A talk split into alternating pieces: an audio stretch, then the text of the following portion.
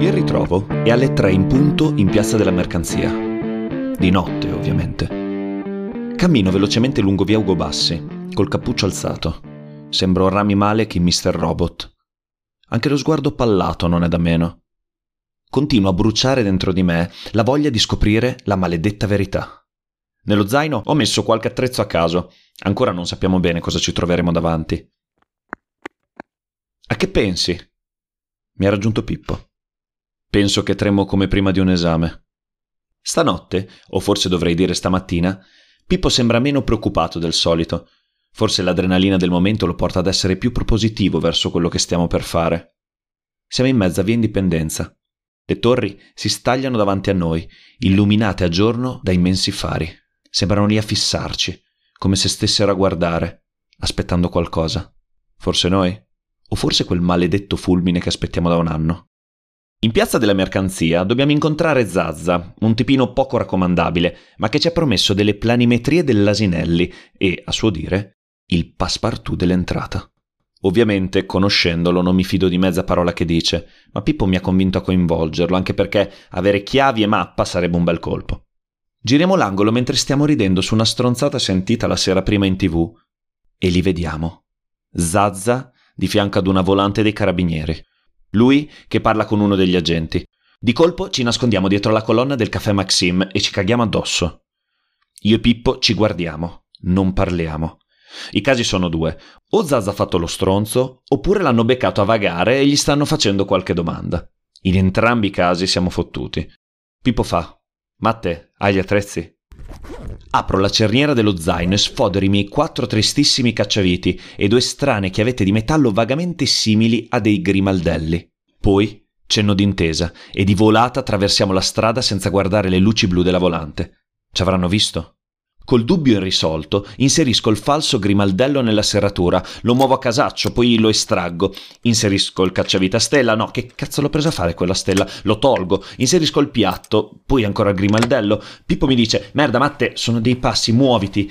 Sento un clac e allora provo a forzare. La faccia mi diventa rossa, ma la serratura scatta, crolliamo dentro come due sacchi ed io chiudo la porta alle mie spalle con un calcio.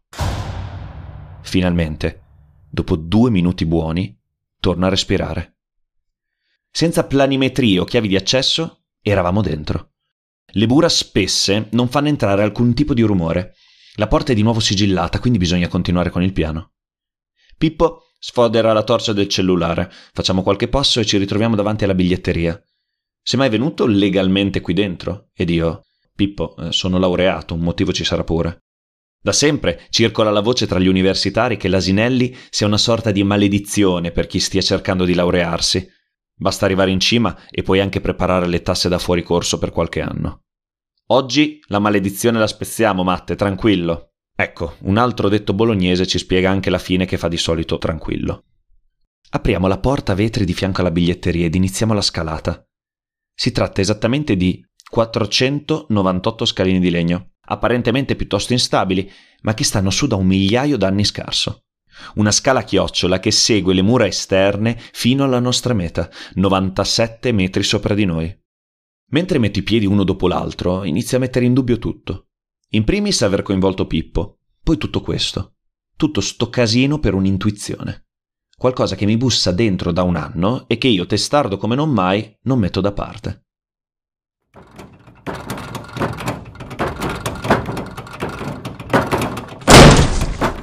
Merda, corri! Salto i gradini tre alla volta, spingo Pippo a muoversi, raggiungiamo un livello intermedio, non capiamo da dove cazzo si sale, poi continuiamo correndo come mai avevamo fatto finora in vita nostra. Ormai stiamo salendo senza nemmeno renderci conto quanto tempo sia passato. A Pippo scivola la torcia, la recupero io. Arriviamo davanti ad una porta, la spalanchiamo ed insieme ce la richiudiamo alle spalle. Silenzio. La luce della luna è potente stanotte. Quasi la torcia non serve. Ho il cuore che mi esce dal petto. Scivolo lungo la porta e mi siedo a terra. Abbasso il cappuccio e mi metto le mani sulla faccia. Matte, è ora. Neanche il tempo di alzarmi ed un flash proveniente da chissà dove si staglia sulle antenne posizionate poco sopra di noi. Mi sento come sbalzato via, ma rimango come ancorato a terra, il braccio mi ripara dalla luce intensa.